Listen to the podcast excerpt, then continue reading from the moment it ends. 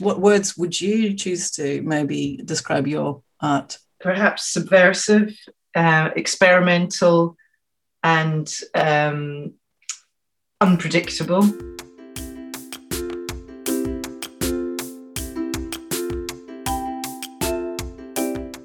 Hello, my name is Kashka, and welcome to Plant Voices podcast from Tayport Community Garden, where we tell local stories about gardening, food, nature, and climate change.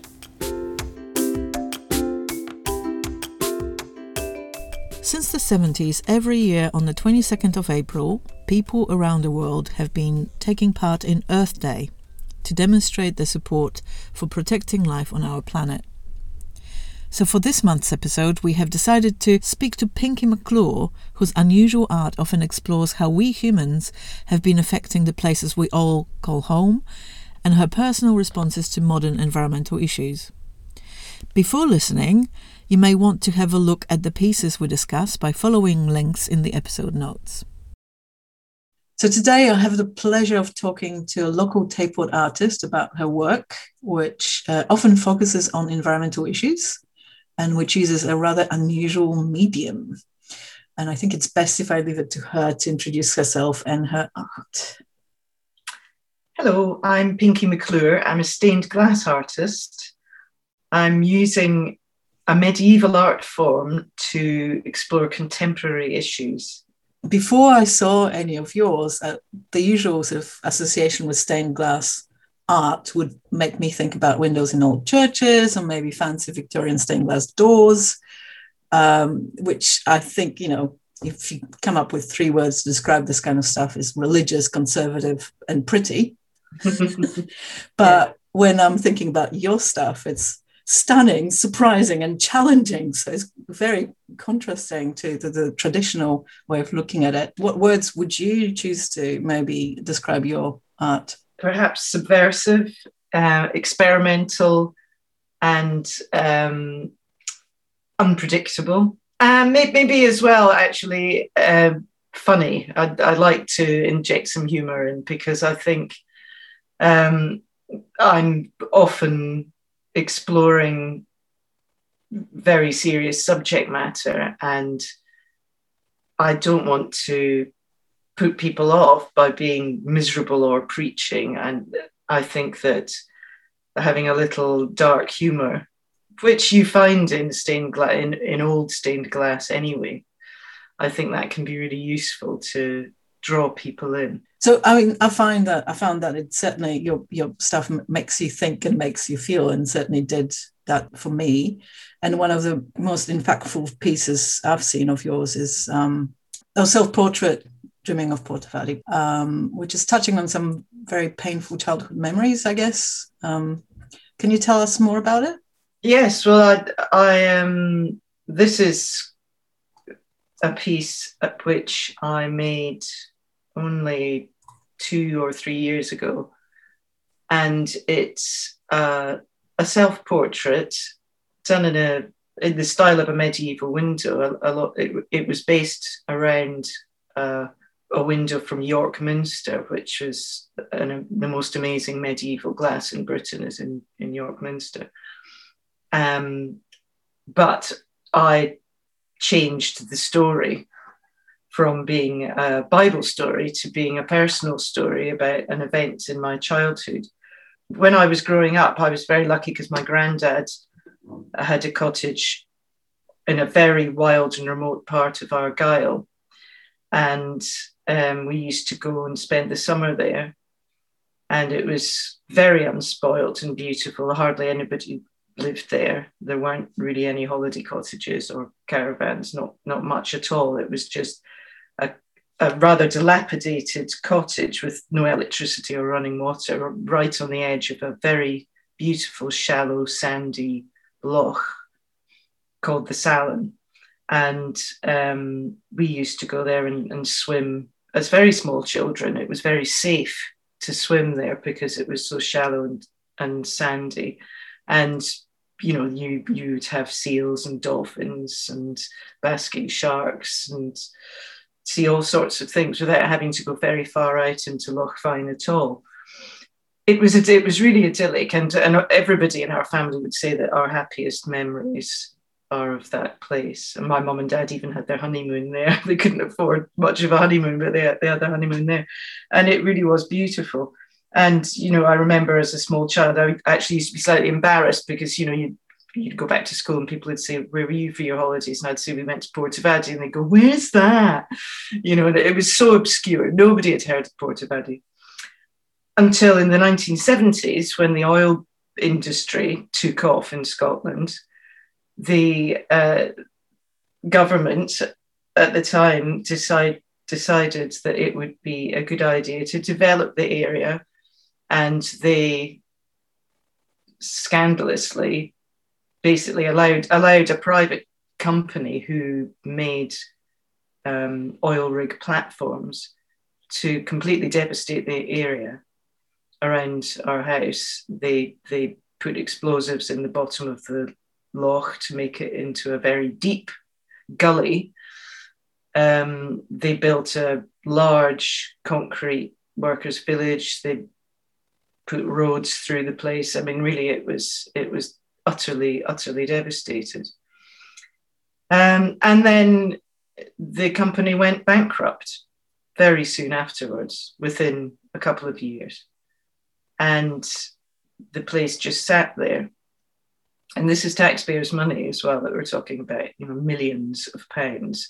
The, because the company went bankrupt, the, you know, they, they had no liability for the damage that they'd done. They weren't obliged to do anything. So it just sat there for decades. And um, eventually, a, a, hotel company bought it. I imagine they got it extremely cheaply. And uh, there's now a spa hotel and a marina there.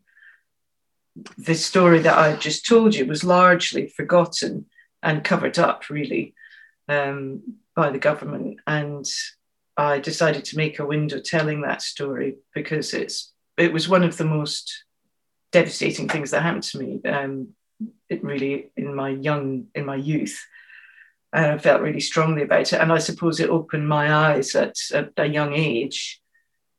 I was about ten or eleven when this happened to the the the non to the vulnerability of our environment and to the extraordinary ruthlessness of human beings that when they see money, the possibility of money and jobs in an area that perhaps not many people know about, to just destroy it.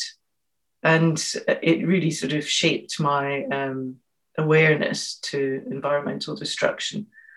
So I made this window telling that story with of, of myself dreaming about Portavadie, remembering Portavadie, remembering the freedom of running about in Port Portavadie and the beauty of the place, but also remembering the destruction and the way that these huge razor wire fences were erected all, all around my granddad's cottage. And just remembering the good and bad sides of it, and you know, to try and sort of tell the, the truth about what happened through art. Yeah, um, I certainly found it quite powerful, especially when you tell the story, because it sort of um, it's a beautiful piece and it's got lots of elements, but it's lovely to be able to hear your personal story uh, behind it. Um, and it's it's certainly resonated with me because I, have very frequently have I'm sure many other people also have felt that sort of sense of massive grief when humans end up destroying our landscapes that we love and that live um, live or have experienced, especially in our childhood. I mean, that's such a such a close yeah. connection. Um, yes, it's when you're that age, it doesn't occur to you that such a thing, that such a place won't just be there forever. Mm. And it is like a bereavement. Mm. In my climate work, I've explored sort of climate grief, climate anxiety. This is certainly something that's even catching the headlines now. This profound mm. sense of grief of how climate emergency is transforming the world around us, the things that we love uh, and it's it's definitely um, feels like this work is embodying um, such a sense of grief uh, at destruction. And there's even I don't know if you're aware, but there's even a, a word that is supposed to describe that sense of grief because it's been explored by climate psychologists. Oh, really? It's solastalgia. Huh. And it was coined by a philosopher and a psychologist who worked with communities in New South Wales, in Australia, where I come from. So it's a very strong connection there. Um, and communities that have been affected by prolonged drought and also by all the coal mining in Hunter Valley. It's, I think it's a very poetic and beautiful word, as just as poetic as, as your work is. Yeah. And um, I'm just going to read out the definition and what, what people say about it, what it's supposed to represent. The homesickness you have when you are still at home um, mm. And your home environment is changing in ways you find distressing. I think that your piece is speaks exactly to this feeling and it's a beautiful illustration of it. It's a beautiful acknowledgement of all the stuff that happens in our hearts. I mean, I'm I'm so glad about that because I, you know, I can still remember individual rocks and bits of moss that, you know, that that are now not there mm. because they were blown up. And, you know, they we used to give them names. You know, my my brother had a, a, rock that he particularly used to like climbing up and sitting on top of, and we used to call it Collins Rock. You know, it's not there anymore. Mm. It's it's amazing. Yeah, yeah. Another reason I brought this piece up is because it's actually been purchased by the National Museum of Scotland, and uh, I think it's being prepared for exhibition when it reopens. Is that right? Yes. Yeah. And um, yes, I, I was delighted because the National Museum of Scotland uh, contacted me, um, having seen the work online, I think, um, and they have purchased it to display in their environment section of the museum. And it will be on display soon. Uh, the museum should be opening soon, and um, they actually purchased it just before lockdown, so it'll be going on display. And I'm, I was just thrilled about that because I really felt that I was I'd been able to let people know about what had happened when I when I was researching it to to come up with some text to accompany it for the exhibition. I realised that there's not there wasn't really any information that I could find online. All I, all you can find out about is this luxury hotel that's there now, and that seemed really appalling to me, you know, and you know, most of the people that were there at the time have died. And I, I kind of felt like I was the only person, seemed to be the only person left to tell the story. So it, being able to tell that story, because there, there will be a lot of information with it in the in the display in the National Museum of Scotland. It, it's wonderful to be able to tell people what happened because you know, lots of people don't know. They nobody had heard of Portavadie, and people have heard it now because of this hotel. So I, you know, I, that that was very gratifying. Would you maybe like to tell us a bit about how you actually came up with, you know, using stained glass and how did you arrive at this as a way of expressing mm. yourself and how did you get started basically? Well, my it's a strange way round really because my partner he had been doing stained glass as a hobby.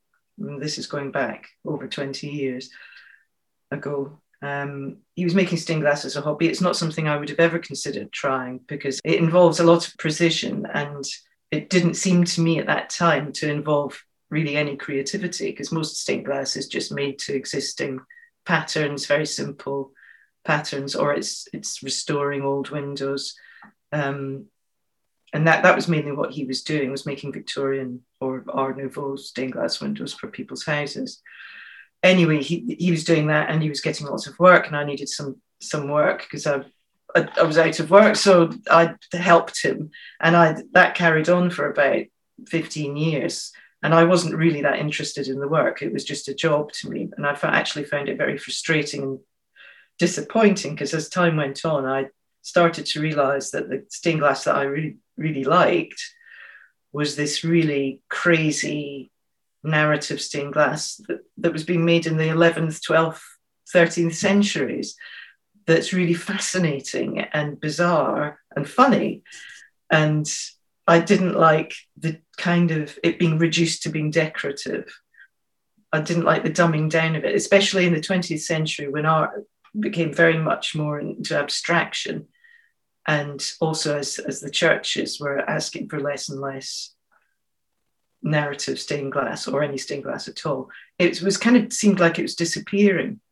The, the, the narrative storytelling element of it seemed to be disappearing and it was becoming just blocks of color. And I just found that really not very creative. And I decided after a while that I wanted to start making my own version of these medieval church windows without the religion, but with my stories instead from my life and the world around me. And that's I started doing that really only about six or seven years ago. Oh wow! And and that's that's now all I do, which is brilliant because I don't have to do any of that boring stuff anymore that I did that I hated doing. And I mean, the thing that's been great for me is that it's it's just from day one people were interested in the work. I really wasn't sure how it'd be received. I thought, oh, you know, maybe I'm wasting my time. It's really labor- slow, laborious work. You know, am I going to spend two months making something and then everybody just goes, mm, it looks like a church window, but why are you doing that? But that, that never happened. People were just immediately interested. Yeah. So I've just kept going. So hit on the ma- magical sort of combination. Um, It was just, yeah, really, really lucky. But then I suppose, you know, if I if I was thinking that, then other people maybe were as well. People just maybe didn't realize it was possible to do that. Mm, mm. I, I, got really upset because people go, oh, I don't like stained glass. And I think, yeah, but that's because you're not seeing its possibilities. You're just seeing what people are doing with it when they, they buy the cheapest glass and do the simplest thing. And I, I, you know, it's it's it is very complex and laborious, but it's also for me quite therapeutic because I can really delve into my mind and my anxieties and sort of pour it all into the work. Yeah, so interesting journey into into this world. Let's talk about the second piece we've got um, chosen for this um, conversation, and I think this is your pick, um, and um, it's one of your earlier works, isn't it? Yeah, uh, and it's called Landfill Tantrum. Could you maybe tell us why you picked it as a an example? And when I'm looking at it, um, to me, the first sort of impression is this uh, big red, angry circle. I don't know well, that's the right impression. this was one of the first pieces that I made, and it was the first piece that I had exhibited in a gallery. Um, and I didn't really know what it was about. I just did a very rough, spontaneous sketch and as, as time went on, I sort of thought, well, what, what is this? What is this rage all about? And I realized it was frustration at landfill waste, rubbish, and just this the feeling of not being able to do anything about it, which still exists, sadly. This, you know, and this is, I think I did this one in 2013, and you know, that's uh, what eight years on, it's we still haven't managed to deal with this. So that's that's what that's about. That, and that's why it's called landfill tantrum because it's just that frustration of feeling like you're you're creating a world full of rubbish and unable to solve the problem. Mm. Can you maybe tell me a little bit more about the elements of it? Yes, the the well the animals in it are there because they're basically in despairing of human hopelessness and incompetence. Yeah, so you can see that um, there's animals surround that angry circle, and there's lots of like, accusatory fingers pointed at the people. The accusatory fingers are probably coming from the large corporations going, "No, you you've got to deal with this," or the or the government saying, "No, no, you know, you've got to recycle your it's it's it's your problem. It's your problem. But of course, we can't as consumers. It's it's all it's almost impossible yeah, for us. Created by the system and just dumped onto individuals as a responsibility. Yeah. yeah. yeah. Well, that's interesting. I see. As as soon as you start asking questions and unpicking any one of your pieces, you just like this layers and layers and layers of meaning. It's it's pretty amazing. That's why I love. Um, I love just Thank looking you. at the details, and it's so important to talk to you about it because Um, but at, at, the same time, you can interpret stuff the way you, um, you know, you want as well. The central figure here is a female figure, and with a sort of halo, I think. Uh, yes, well, that was actually just because, as this was one of my earlier pieces, there was a gap which I had to fill in. So I just stuck some bits of glass in. And also, what you might find interesting is that most of the glass in this, and which I'm still using, is secondhand, salvaged glass. Um, in 2000, I think it was 2000 and short, maybe even 2013. I can't remember. It was shortly before I made this piece because oh, I was still working with my partner running a stained glass business. We had made some really big church windows for a church in Muirhead of Liff near Dundee. Um, and they were replacing some old windows that were very badly damaged, which had red borders in them. And the red glass is a, was very good quality glass. So I basically took spent a very long time taking apart. I saved all that, salvaged all that red glass, and, which was all small bits. Mm. And I'm still using that today. And I've, and this this window that you're looking at now, landfill tantrum, is made nearly almost entirely of that glass. And a lot of the, the lead lines are there just because I'm using very small scraps of glass mm. rather than big sheets. I like the insight into your process. It's not, it doesn't seem to be a linear process. No, it's not really. It's quite chaotic. but perhaps that's sort of a, a, joy in exploring the space that you're sort of creating it. Um, I like, and I quite like the fact that I'm not always in control of what's happening. So, in that instance, I didn't have a big enough piece of glass to have the man. The man on the top left, I think he's got a big line going through his leg, for example. Yeah. Because I had two bits of glass and I, I didn't have one bit of glass that was big enough. So I just had to stick two bits together and put, you have to stick them together with the lead. And, but perhaps, I mean, to, to say that you draw your inspiration from medieval work, mm-hmm. um, and that that probably was the reality of working with glass. The glass was such a precious oh, um, material that people just had to make do with what. Yes, had. oh, abs- absolutely, and and it's evolved into a a style because of that. And I, I love the that slightly crazy, anarchic, chaotic style of very old stained glass. When stained glass is hundreds and hundreds of years old, it becomes damaged. It's glass, for goodness sake. And it's amazing it survives at all. Um, and in the past, especially when it was damaged, a, a, a, broken piece might be replaced with just whatever piece of glass they could find. It could be anything, you know, and and they couldn't afford to do it the way we would do it now. So they used to just sort of stick any bit of glass in there and and, and add lines to join it all together. Yeah, which gives that. So um, we're talking a little bit about the process now. I've seen your studio and all the quite complicated equipment you, you, you use. I wondered whether you could tell us a bit more about where you source your glass, apart from sort of recycled, and what makes it special, and how you really put it together physically. How do you create that artwork physically? Um, the glass I use is a combination of scraps I've got left from when we used to have a business, and I buy hand blown flashed glass. Flashed glass is a very specialized process. Basically, they blow a sheet of glass and make a cylinder out of it, and then when it's still soft, they flatten it out into a sheet.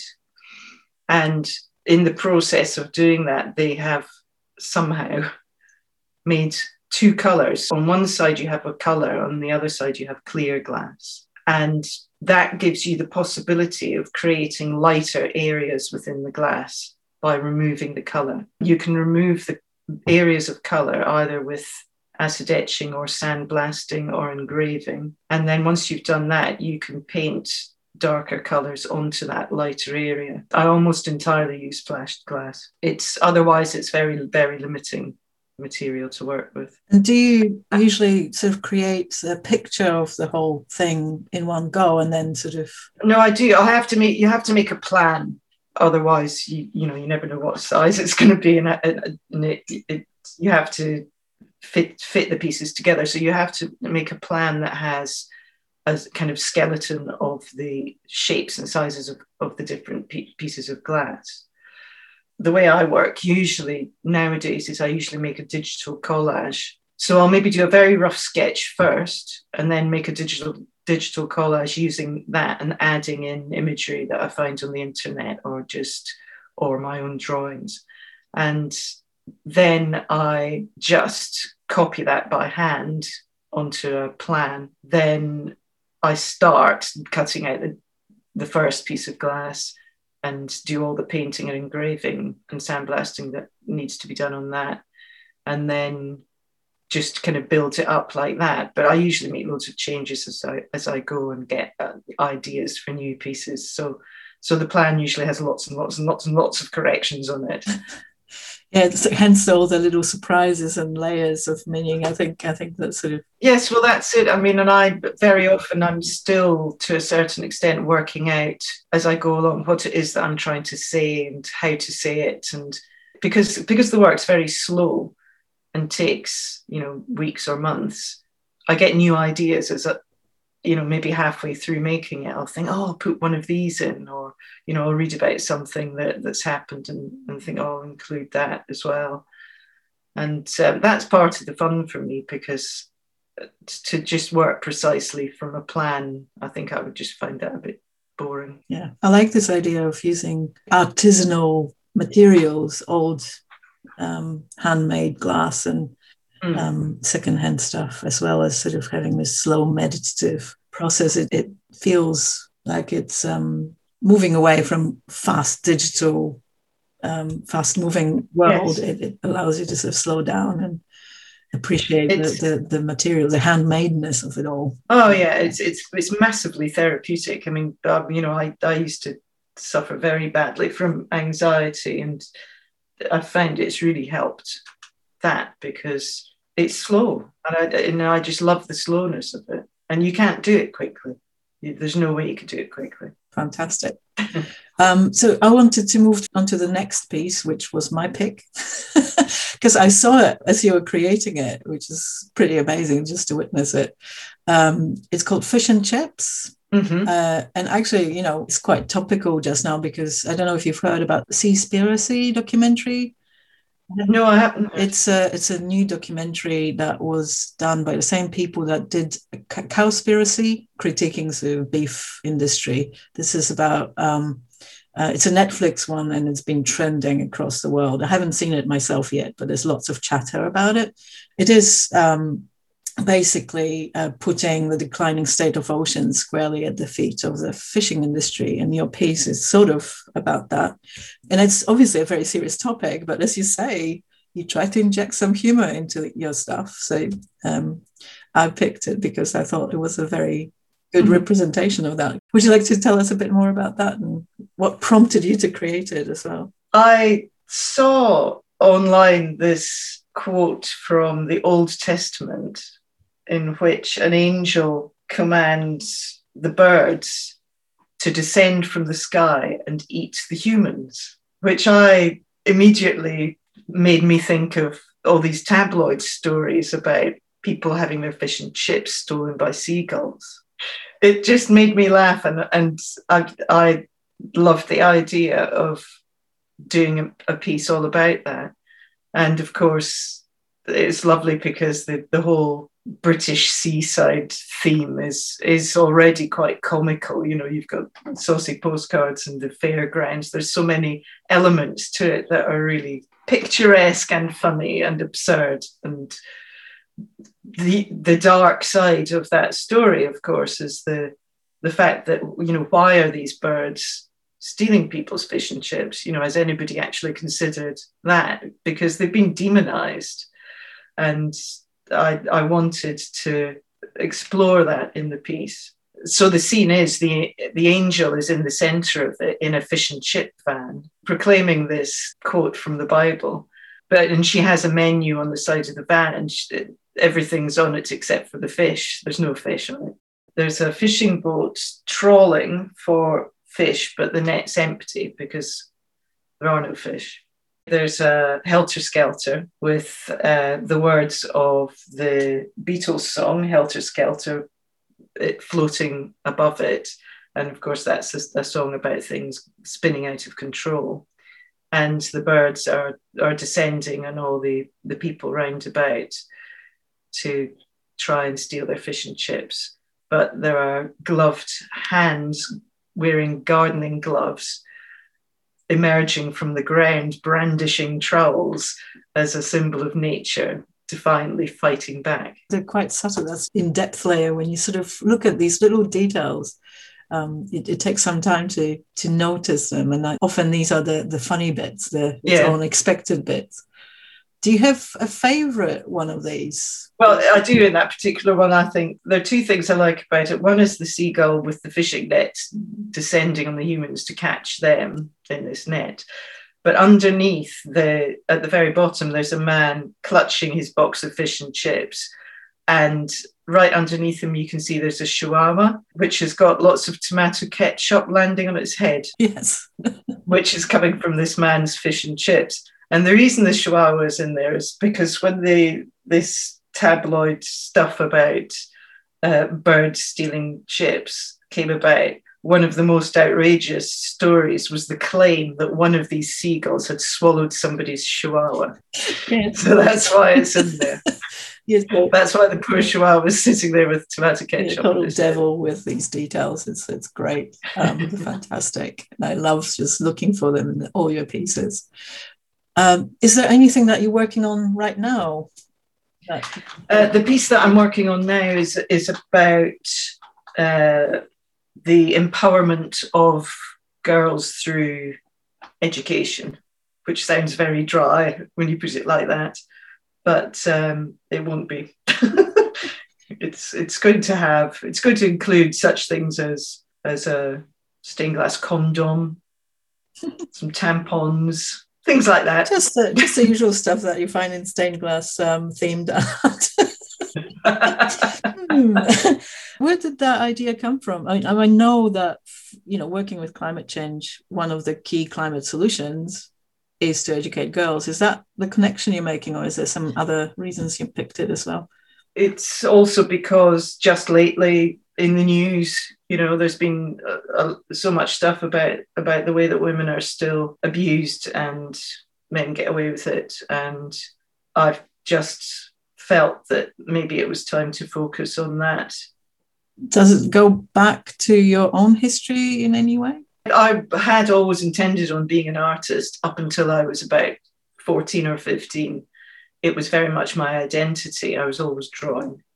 And when I changed schools at, at 14, I had a really horrible art teacher who basically was a bit of a sexist bully and he completely put me off and I gave up art completely and didn't take it up again in all seriousness until about six or seven years ago. So that, yes, that certainly is one aspect of it. Um, but it just in general, you know, being being a woman artist is it, it, we're still, I believe the statistic is two percent in national wow. galleries. Are, are, are women artists, which is appalling. And women artists' work is valued at a much much lower price than male artists. Yeah. But the other thing as well is certainly population. Keep the population down. That that's uh, Hence the sex education component. Like, yes, I'm really looking forward absolutely. to seeing it. I haven't absolutely. seen any bits of it, so it'll be quite interesting to see the big reveal of it. I guess we sort of coming to the end and i just wanted to reflect back on the themes of your work you know you've got big issues as you say very personal issues in there, but a lot of the environmental issues, but as you say, also rights of women. You do that portrayal in very impactful and powerful ways. So I definitely responded to it um, strongly. And some people might classify that kind of art as artivism. How do you feel about such a label, and what do you think about the place of art and artists in engaging people in thinking and action on environmental issues or any other issues? Um, I know that you know from work on climate change, it's it's been a frustration for the last 20 years to engage people with facts. So maybe art is the answer. I don't know. Well, certainly there is that possibility because it's not dry and it can be more inspiring and fun and motivating. I think you know people. It's it's difficult because it's climate change it is depressing and it's difficult and complex and people will switch off because they just can't cope with it so if you if through art you can inspire people and encourage people live more you know more climate friendly lives then then obviously that that can only be a good thing. Well personally for me it, it's a method of communication. It's it's a, it's a language and i think that that makes it much more valuable and significant than it just being decorative I, I don't want to be preaching to people in the way that church stained glass maybe did. But I, at the same time, you know, just things like the, the, the seagulls being demonized, you know, that's something that people should think about, I think. I think it's important to think about that. One of the ways that I find is useful is to, you know, mock the absurdity of human behavior and this fear of nature that, that we seem to have has, has always been a recurring theme in my work. And if, if that can make people think about their behavior a bit more, then good thing. Now, um, extending on this idea of um, the the power of portrayal of humanity's environmental sins. So I'm just sort of drawing parallel to the medieval mm-hmm. um, medium. You portray hell we create for ourselves, the sins that we um, guilty of it's so important to highlight these issues, as you say, in this way. But to me, as somebody that works in climate change, as, as you say, there's lots of anxiety tied into that, and lots of grief, and lots of quite anger, lots of big emotions. And to keep going, you have to have something to head towards. So I'm I'm trying to myself um, start maybe envisioning um, more positive futures, some some target that we're all heading towards, something desirable that we want to achieve, creating irresistible memories of the future we want to make. So I just wanted to maybe ask you whether you have ever tried to imagine what might be the, you know the flip side of the hell and the sin uh, what would be our salvation or maybe the heaven we want to create for ourselves? Do you have you know something that drives you forward? Or can you think of anything we can do as individuals or as communities that might get us out of this mess that we've been creating for a while now? Well perhaps to look at the nostalgia that we we're all we all love nostalgia and and perhaps think that maybe we don't have to be constantly charging ahead in this great rush and this great race towards the bottom. And in fact, to change our habits and just slow down and switch off. Switch off your brain, switch off the electricity, switch off the screen, particularly, and observe the small things. And at the moment, I don't know if I'm imagining it, but it seems like the stars do seem to be brighter than they, than they were before lockdown. And I think that learning to behave differently simply by switching off screens and slowing down and observing the stars or the, the birds or, or whatever you can is it's immensely therapeutic and benefits our climate. Yeah, it certainly lockdown sort of gave us a bit of a shock, didn't it? And it's it's it's reframed with what's possible. And I think one of the mm. things that I have appreciated, as you say, is this full stop and being able to see things in it from a different angle and connecting to nature. So.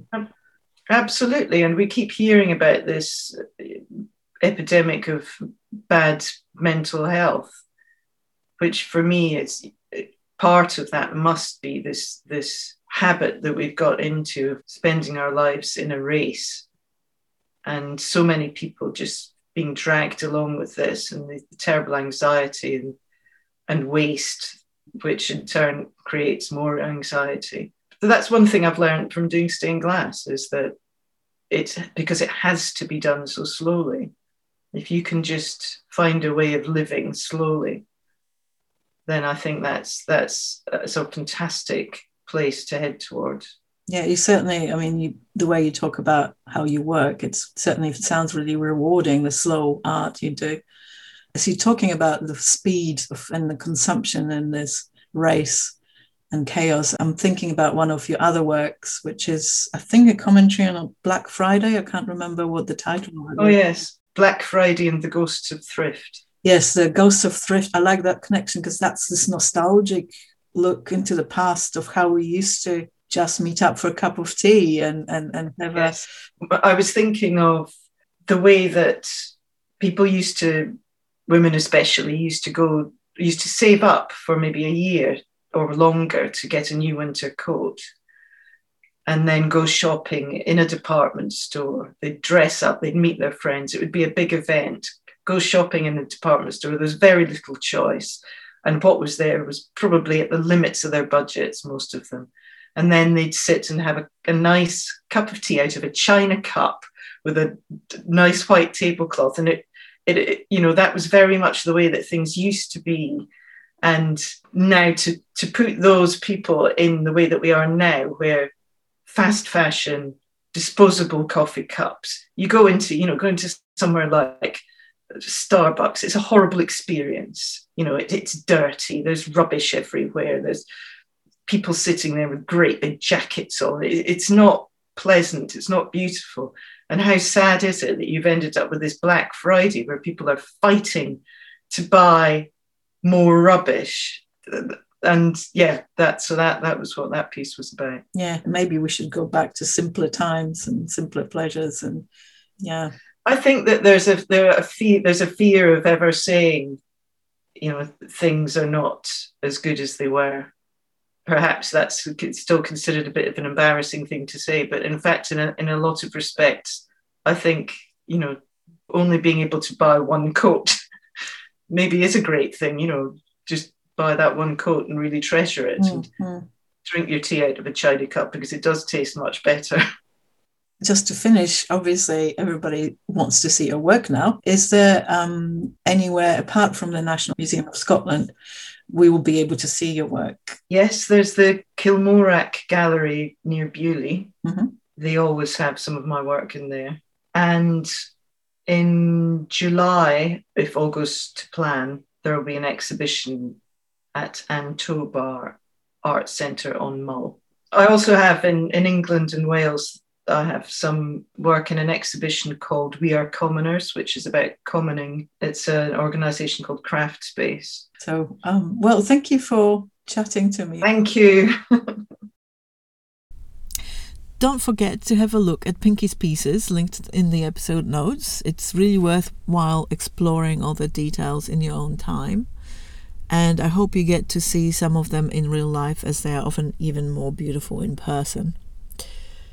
And if you enjoyed this episode, please don't forget to like, review, and share it as it helps us reach wider audiences. And next month, we will be talking about Plantlife's No Mow May campaign and how rewilding your garden lawn can help our disappearing pollinators. Until then, goodbye.